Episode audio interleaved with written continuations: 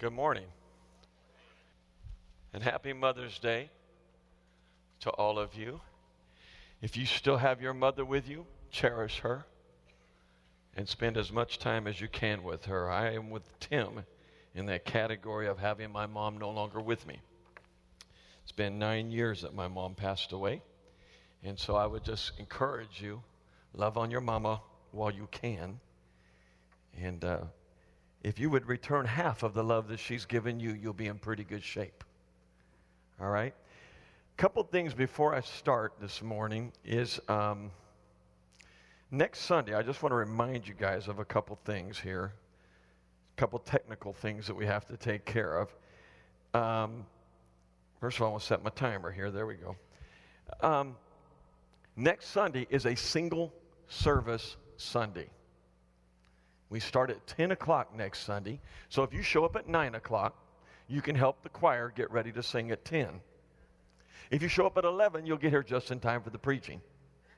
All right, so you know that, but 10 o'clock till noon next week.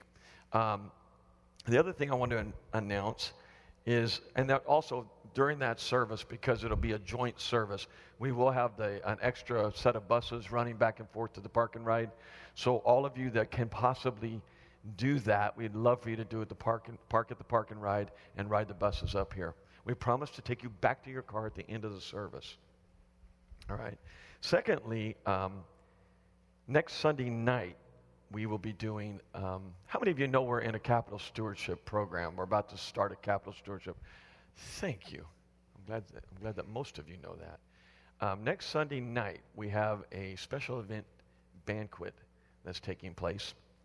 And we have tried our best to contact all of you, to invite you to that, to find out who's coming, who's not, so that we can prepare as we're going to the Hilton in Concord, and they're going to feed us there. We need to be able to give them a number of how many of you are going to show up. And so through that process, we've only had about 230 of you say that you're going to be there.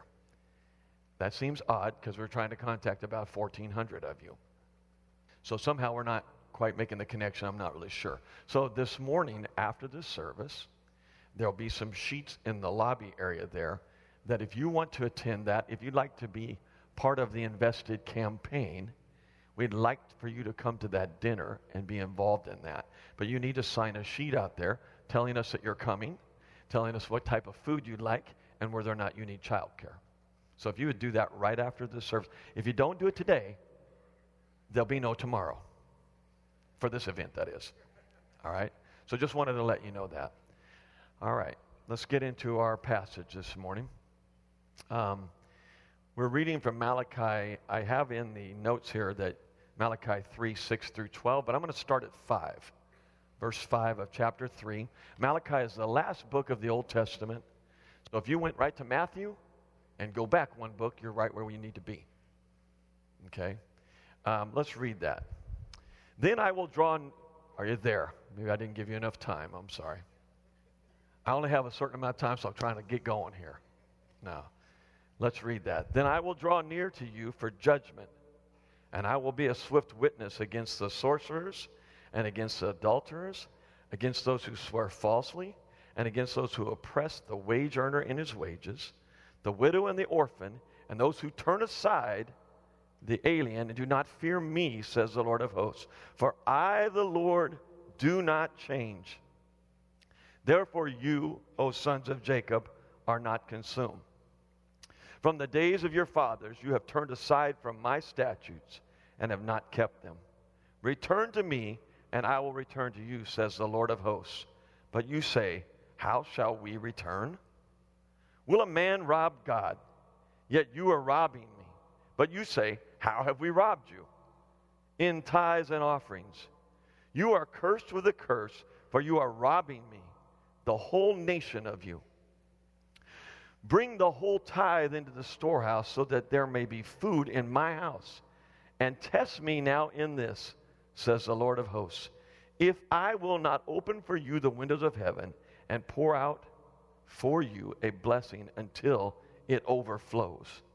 Then I will rebuke the devourer for you, so that it will not destroy the fruits of the ground, nor will your vine in the field cast its grapes, says the Lord of hosts. all the nations will call you blessed, for you shall be a delightful land, says the Lord of hosts. So I thought about this passage when I was asked to speak on stewardship, on giving. And I thought, you know, the Lord very clearly states that the people are robbing him. But it's interesting that he starts out, that's why I started in 5 for us. He gives us several categories of sinners, of people that just aren't doing what they're supposed to do. You're following sorcery. That was common in the Old Testament, that they would have sorcerers. And basically, we would look at them today and we'd say, now I know you're not following, I hope that you're not following. I don't say, I don't know for sure. I'm hoping you're not following the palm readers and watching the stars to figure out what your daily life should be like in the Christian walk. I'm hoping that you're not doing that. If you're doing that, would you stop, please? That is not what you need to do. You need to get in this word and find out what he's got intended for you. All right? So that's one. But they did a lot of that. So what we would call that today in the modern terms is they were being deceived. There were people out there that were deceiving the church. They weren't the church yet, but there's people out there today deceiving the church.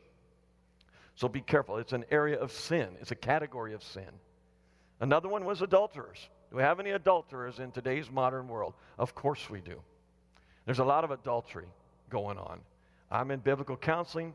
I can talk to you about that another time. There's tons of it. But we're also adulterers in other ways besides just the marital relationship. God calls the nation an adulterer toward him. Very interesting. So be careful there. The liars, the oppressors, and those who did not fear God. He touches all those categories early on. And then, so sinners exist in many categories. Many categories. Sinners will face a divine judgment. Is that not in there? For I, the Lord, do not change. Very interesting here. He's not only the judge that will stand in judgment over those people, but he's also the witness to the fact that they're doing what they're doing. If you show up in court and the very judge is the witness against you, I think you got a problem.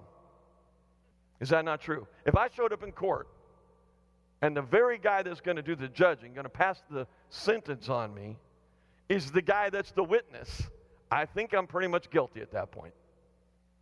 And God being very just, he says, I will be the witness against you in court. Not only will I pass judgment on you, but I'll also be the witness against you. Wow. Very interesting. And in verse 6 there, it says, for I, the Lord God, do not change. Therefore you are not consumed. What does that mean exactly? He never changes. What doesn't he change in? He doesn't change in his covenant toward the people. Because if he did, they would have been consumed. But he had a promise that he had made to their fathers, a covenant that he had made with them. And God's covenant, regardless of what you're doing today, his covenant doesn't change. His word doesn't change. He's immutable. He's unmovable. His love for you doesn't change. His love for this people, even though they were following sorcery, even though they were lying, they were adulterers, they were doing all these things, his love and his immutability, say that real fast, did not change. He doesn't change. So regardless of your condition, his condition doesn't change toward you. Wonderful truth. So now we lead up to that to get to this. They're saying to him, in this final section of 7, in verse 7 there, he says, from the days of your fathers you've turned aside from my statutes and have not kept them. Return to me, and I will return to you, says the Lord of hosts. But you say, how shall we return? Now, that sounds kind of innocent, but it's really said more like this. How do we return? We never left. There's an arrogance in them. There's very much, they're just saying, well, we never left you. We've been coming to the temple. We've been doing all the things we're supposed to do. How have we left you? Now, he tells them how they've left. You're sorcery, you're lying, you're adultery. He does all that. But a very measurable way of finding out if somebody's following God and keeping his statutes is in the next section. He goes right after them. If you looked at it, you'd see that he's said several things about them, and they keep responding in this kind of a flippant way. Like, we're not doing that. Forgetting that he's the very witness against them. And how can you hide from God? You can't say, I'm not an adulterer, if you are to God. You could tell the pastoral staff you're not in adultery. We don't know. You can't tell God that. I told my kids years ago when they were first getting into those teenage years, I said, you know what? I let you leave this house under the guise or under the circumstances of you telling me what you're going to do. But if you get out there and do something different than you told me, and nothing I can do about that. I'm trusting you. You can lie to dad, and you can lie to mom, but you cannot lie to God. So that was I thought that was a great illustration for my kids. It put the fear of God right in them. Okay? So this is what God is telling them. You're lying to me. You're doing all these things, and then you act like you're not doing anything? You fools. It's foolishness to think you can trick God.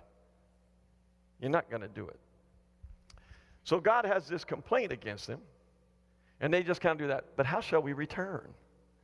So he's offering them. It's an amazing thing. Here you're living in sin.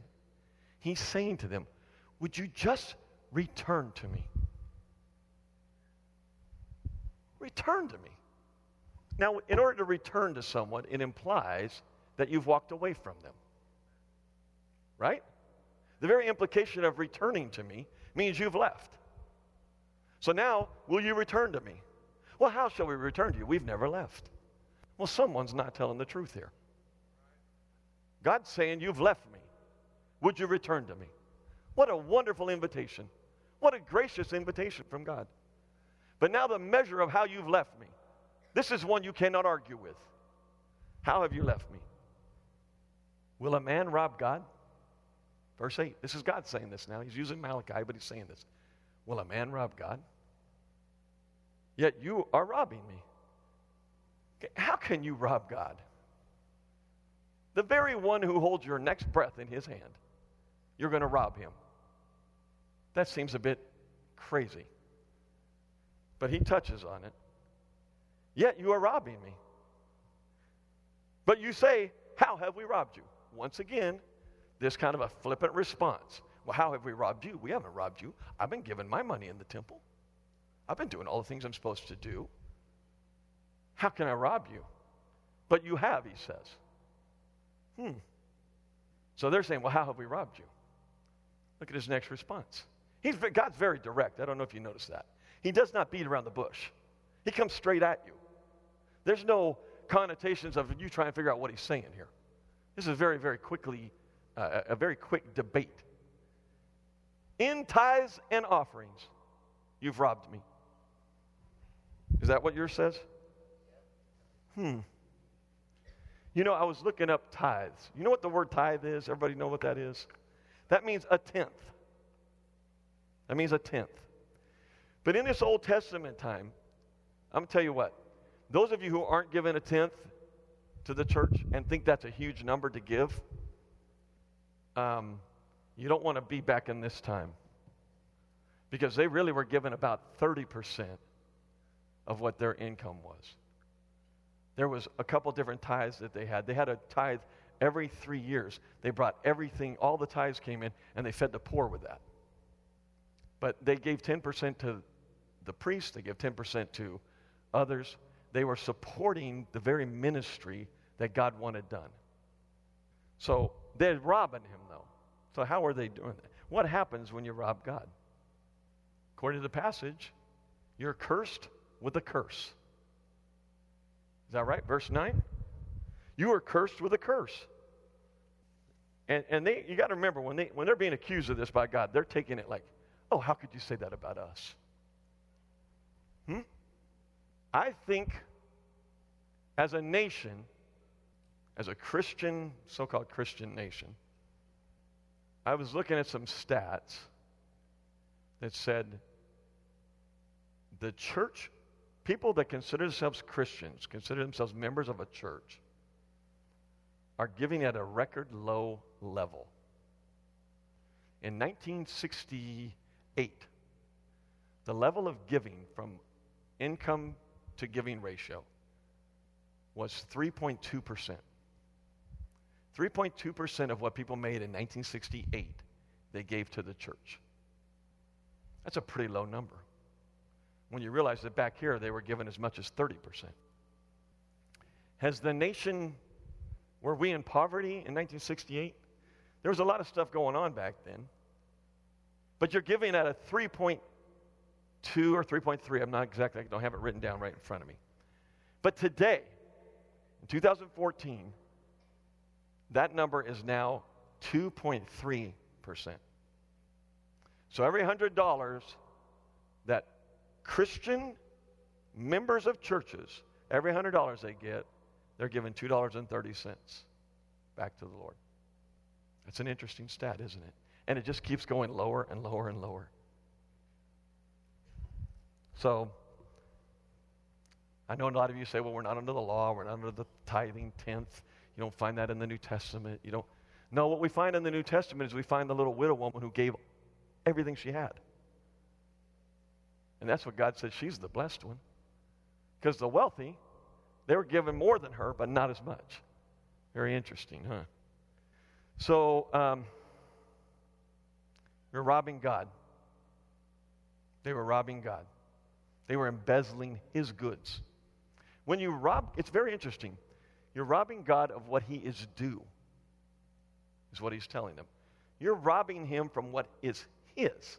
He gave it to you to begin with. Now He's saying, would you give it back to me, a percentage of it back to me? And they're refusing to even do that. So now what happens? You are cursed with a curse because you're robbing me. So now, because of that, and then here's the other thing. It wasn't just one person that was doing that in this passage. As a whole nation, they were living under a curse. As a whole nation, they're living under a curse. That's hard to believe in America, that we're only giving 2.3% of our income. And I would say that according to this, we're probably, as a nation, living under a curse. Now, it's hard to imagine that whenever there's so much affluency. There's so much money that's just disposable income that's being tossed around. What bothered me about that 2.3% number is people are spending more than that on Starbucks. People are spending more than 2% of their income buying coffee. Huh? And now you're all wiggling because I know you all buy Starbucks. I buy Starbucks too. Let me tell you this. I wanted to say this at the beginning. I apologize for not saying it sooner. As I studied this and read through this and put this together, I was so convicted myself. It was like, man, how do you read these passages of Scripture without it affecting you? And so I think that sometimes we don't speak on giving because it's so convicting to us as pastors even. We're like, wow. Wow. And so that was very convicting in this. Imagine being charged with robbery by God. How foolish is that you think you could rob Him? He's the very one that holds your breath. You're unable to hide from Him. It's crazy to think you could hide from Him. It's crazy to think you could rob Him. But they were doing it. They were doing it at that very moment. But yet they were denying it. So I've thought of this when I was looking these passages up and looking at this. I thought, there'll be people here this morning that will say, well, we're giving, so we're not robbing God. But then when you look at it in the context of what He's saying, ooh, that's where I had to look at myself and go, man, are we robbing God in some areas of our life? And I think we can. I'm not calling you a robber. I'm just going to call myself a robber. At times I'm robbing Him because I'm not always doing everything I'm supposed to be doing, even in this area of giving. Okay? So there's a couple choices here. You can live under the curse. First of all, you need to return to God. If you don't return to God, you're going to live under a curse. Now, I don't know about you. That does not sound attractive to me. To live under a curse from God who holds my next breath in his hand, who knows everything about me, knows where I'm headed, what's going to happen, that doesn't sound attractive to me. That sounds like something I do not want to do. I don't know about you, but that sounds like something I don't want to do. So what does he say? How can I get out from underneath this issue that I'm under? I'm robbing God. How do I get out from that now? What do I do to change that? Well, return to me, he says, in the passage previous to that. But now he says, how you get out from underneath that is this. Bring the whole tithe, which probably represented 20% or maybe more. Some years it was more because they had the poor that they gave to. All right? So bring the whole tithe into the storehouse so that there may be food in my house. And this is the part that I like. So now this is interesting. When I read some of the commentaries, they said this meant to bring what you hadn't brought yet. Huh. So you're kind of in arrears in your giving. He's saying, bring it all back to me. Bring it all to the storehouse. So, but here's the part that we should all get pretty excited about. Test me in this, says the Lord of hosts, if I will not open for you the windows of heaven and pour out for you a blessing until it overflows. So I've been hoarding my money and not giving it to God, and now he's accusing me of robbery. And he's right. I don't think God's going to accuse them of something that they weren't doing. It's just not who he is. It's not his character.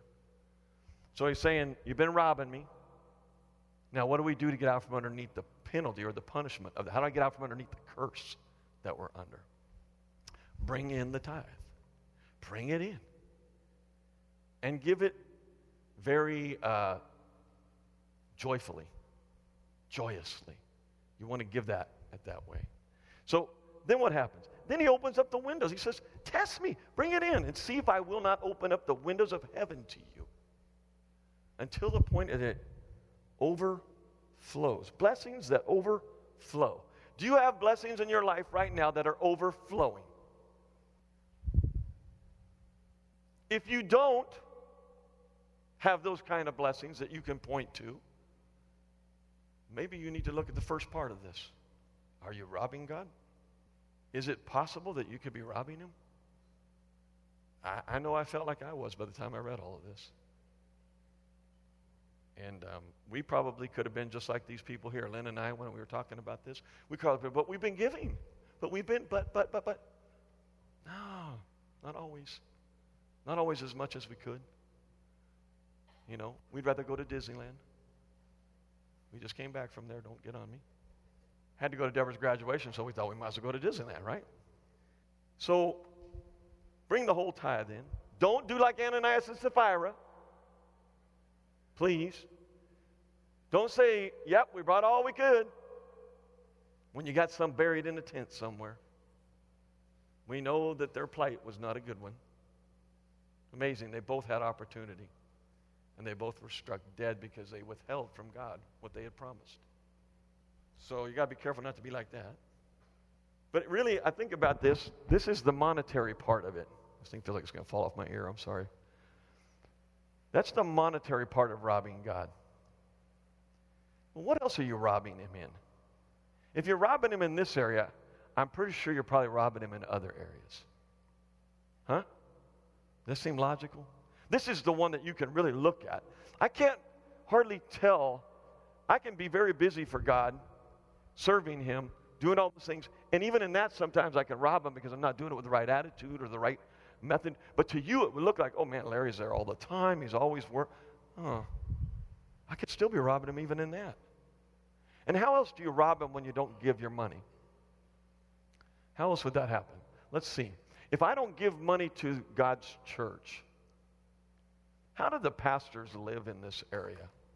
A full-time pastor is dependent on us to give. So that means Pastor Phil is depending. He's dependent on God. Don't get me wrong in this. But he's depending on you to not rob God, but to bring the full amount of tithe and offering can so that he can continue to do God's work here. Is that true? Does that make sense to you? Seems logical to me. I wrote that down because it seems so logical. By robbing God, you're robbing God of being able to use the men of God in the way that they can be used, freed up to do the ministry, freed up to do what we do here at Valley, freed up to do what we do in order to do a barbecue for the people outside of the walls, freed up to be able to support missionaries. All of that happens when you give. When you rob God, everything seems to be a little tighter to the vest, okay? So we have to be careful in that.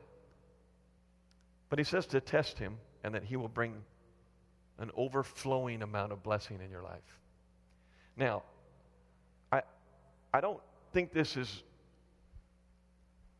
theologically maybe not the right way of saying this, but it just, in my own mind, it works. You got to be careful with what your attitude is, though, on this. That's why I'm trying to preface this a little bit. It sounds to me like that if I'll just give to the Lord, I don't have to worry about being cursed. And I'm going to receive his blessings. That doesn't mean I'm going to become a millionaire. That doesn't mean all of that. That just means if I'm willing to give, I'm going to live under his blessing. So I liken this to, this is the part that might get me in trouble, I liken this almost into buying insurance in a way. Huh?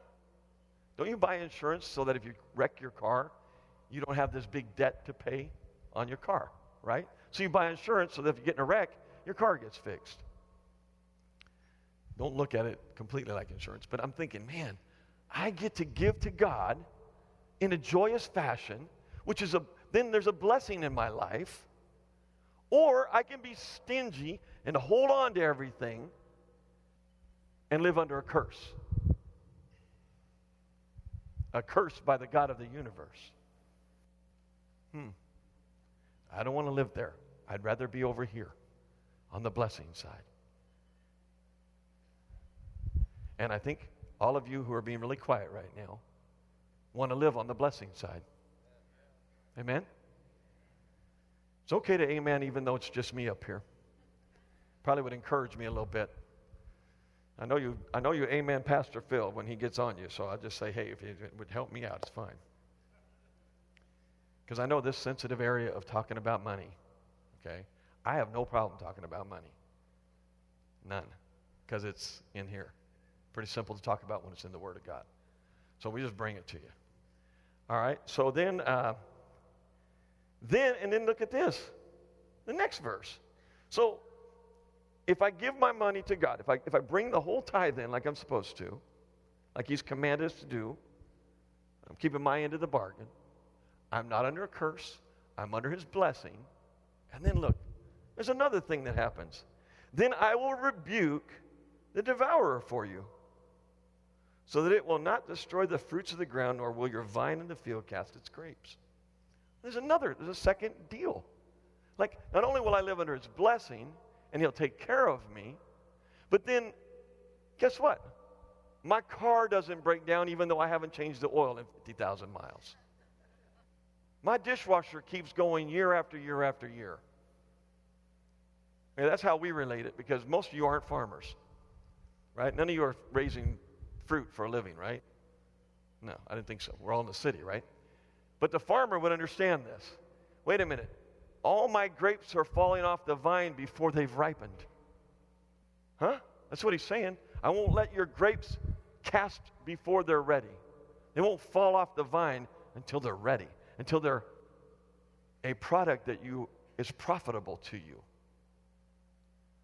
Isn't that what he says? I will rebuke the devourer. Another blessing. Well, he's not done with blessing you. Because he says this, all the nations will call you blessed. Now, there's an inference here that they're not being called blessed at the time. The nations around them are watching them struggle. And they don't look like they're blessed right then. But if you do this, all all the nations will call you blessed, for you shall be a delightful land, says the Lord of hosts. Now, I thought about that. I thought, you know what? Do my neighbors, when they see me, do they say, you know what? That's a delightful household. Those people are really blessed. And you know, another word for blessing is they're happy. They're joyful. There's something different about them. Huh. Isn't that interesting? You giving what you're supposed to give, and I don't know what that is for you. That's between you and God. Because I say 10% is not a good spot. I don't think 10% is a good spot. I think it should be more than that. It should be more than that. But I don't know what your bills are. But I don't want to give you an excuse. You should be giving. And then God will take care of the bills. I'm not worried about that. I had one man that said, I read this story about this guy that says a couple came to him and said, you know, we really want to give to the church, but, you know, if we give the 10%, we're not going to be able to pay our bills. We're just going to go under. So this is what the man told him. He said, you give the 10% to the Lord. You give your tithe and offering to the Lord. And if you're short on your bills, I'll make up the difference for you. Oh, man. Well, that sounds great. We're ready to sign up. We'll start giving today. And then he pointed out, isn't it sad that you'll trust me to make up the difference for you, but you won't trust God to make up the difference for you? Yeah, I don't like stories like that sometimes. But it's the truth, isn't it? We were in a stewardship program one time, and Lynn and I, a little testimony of myself, Lynn and I were struggling along, and I worked for myself. I was self-employed. Hadn't worked in like 2 weeks. Just no work. Just wasn't coming in for me. And they sent a card out. I think we were trying to pave the parking lot over here, and we were short $100,000 or $75,000 or something. And they sent this card out and said, in the next 30 days, we need X amount of dollars. What can you do? Well, you know, when you haven't worked in 2 weeks and there's no money coming in and you're barely getting by, you're like, I can't do anything. So I just kind of looked at the card, not closely, but I looked at it and just threw it to the side. And then we came to church that Sunday. We were supposed to hand the card in that Sunday morning. Came to church. I didn't even have the card with me. And so they got up and they announced this, say, hey, even if you can't give anything, just bring the card back so we know what to kind of expect from you. We know what not to expect. We know what to expect. All right. So we got home, and my beautiful wife says, Larry, you need to fill this card out, because I was very much a procrastinator on it. I didn't want to do it. I'm like, okay, give it here. So I read the card. It's interesting they had written it this way. With God's help, I will give blank in the next 30 days. So I looked at that. I said, you know what? With God's help, I'm going to give $500 in the next 30 days. Sorry to put an amount on it, but that's what it was. That would pay my house payment at the time. I hadn't worked in 2 weeks. We were struggling. How are we going to make the house payment? But I put it down anyway. And then I set the card on the edge of the table like that. And I walked away from it. Well, my dear wife walks by and she goes, how much? $500, Larry, you haven't worked. I'm like, I know it. Read the top line. What's the top line say? With God's help. You know what I realized that day? I don't need anybody's help to give nothing. I can give nothing all by myself. It's not problematic at all. That means I'm supposed to stop, but I'm not done. Surprise, surprise. So the deal is that I put it down. Now, I'm going to tell you, I know this doesn't work for everybody, but I was self-employed. So we went back to church that night. That's back when we were really holy around here, and we did Sunday night services every week. We went back that night and we dropped that into the offering as it went by. We just put it in faith. We did that. Because I trusted God that He could help us. That night, we were sitting down making homemade sandwiches. You know what those are? Most of you go out to eat. We were actually making homemade sandwiches because we couldn't afford to go out and eat. So we were eating homemade sandwiches. And I'm sitting at a table, and the phone rang. And this is back when the phone was on the wall with a cord. All right? So I ran over and I grabbed the phone, and I picked it up, and I said, hello. And it says, and guess what? It was the guy who had written the card out and sent it to me. He worked here at the church at that time. Larry, me and my wife would like for you to do some work for us on our house. I'm like, oh, really? Yeah, we need an electrical service change done. We just want you to charge us whatever you normally would charge. I go, oh, no, I won't do that. You buy the parts, and I'll do it for you. You're a pastor. I'll just do it. Nope. We insist. We've been praying about it. The Lord put you on our heart. We want you to do the work. How much does it cost to do a service change? I go, well, with parts and everything, I'd have to charge you in labor $500. So I said, rather than me charge you that, would you do me a favor?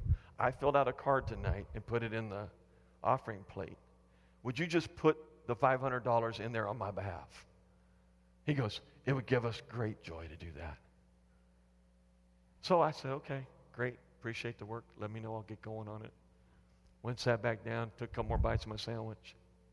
Phone rings again. I hit, hello? Hey, I got your name from such and such, and I got some work over here I need done. I got a month's worth of work out of that next phone call. I went and sat back down. It sounds like I'm making it up. I'm not, honestly. The phone rang again. I told my son I should have held on to that sandwich. Another call, more work. Now then, I probably picked up $5,000 worth of work that night. And I got to do a service, electrical service change for a dear brother in the church who then paid what I had said we would give. So in a way, it almost didn't cost me a thing, because I would have been willing to do it for nothing, right? So all that took place. That's interesting. That was 20 years ago, maybe? I can't remember right now when that was. It was a while back. I have never been out of work for 2 weeks when I'm looking for work, and where I need to get work. I've never been out of work for 2 weeks since then. You can't rob him, because if you do, you'll live under a curse.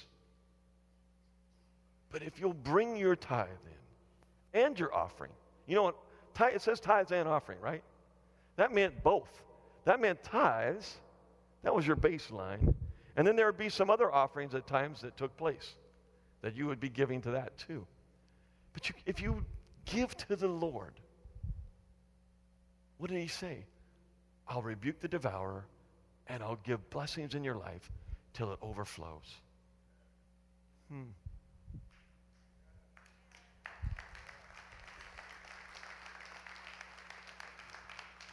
And then the third benefit, of course, is that you'll be seen as a delightful land amongst the other nations, and you'll be blessed. And they'll see that.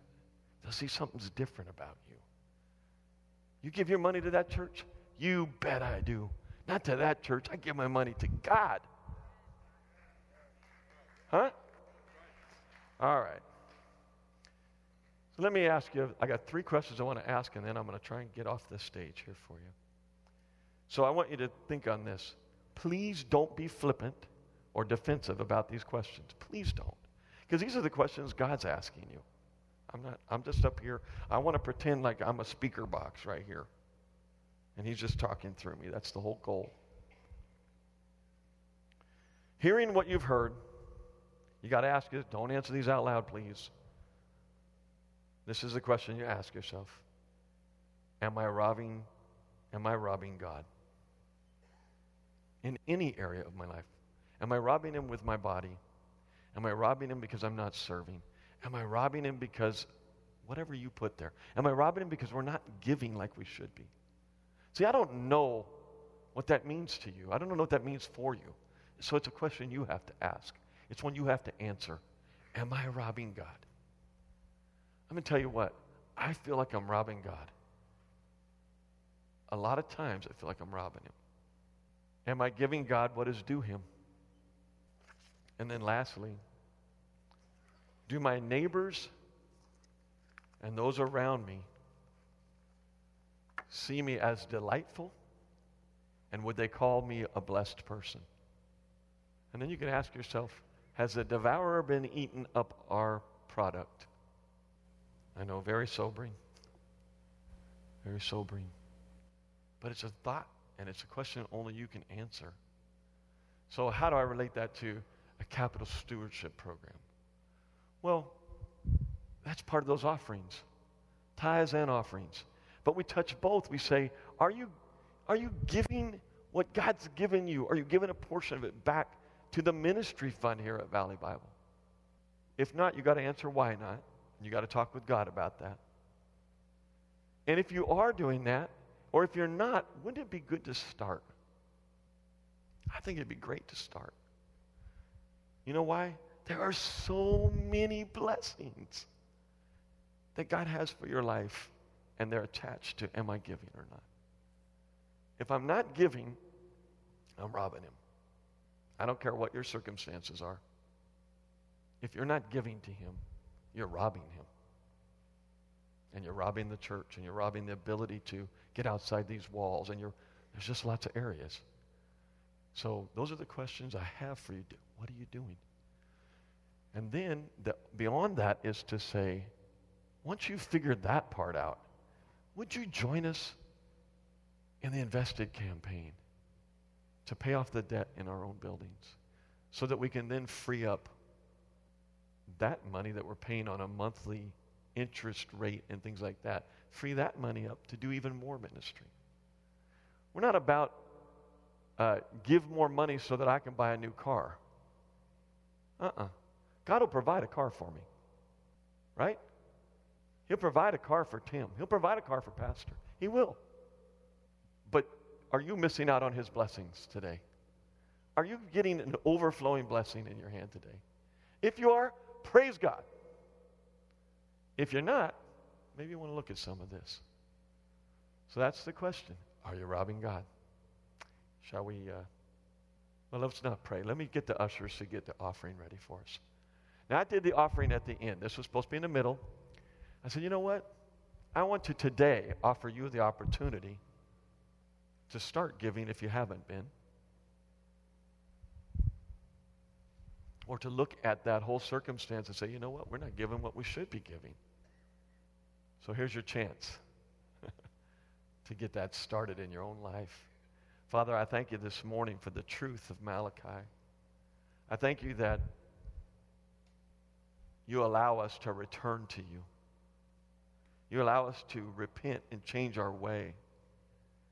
And we can go from being under a curse to being under the blessings of the most bountiful God there is. You're the only God, but sometimes we worship a lot of other things that don't supply us like you do. So we thank you that we can get out from underneath the curse. We can start doing that today even. We can get out from underneath it. We can start in a right direction with you. And then you said you'd rebuke the devourer. You would pour out your blessings. You said for us to test you in this area. It goes against your character for us to test you. But in this area, you said, oh, test me in this and see if I don't bless you in an overflowing manner. Lord, we want to be representing you. We want to be delightful in this land, and we want people to see the blessings that you provide for us. Would you bless now this offering, bless the giver as well as the gift. In Jesus' name, amen.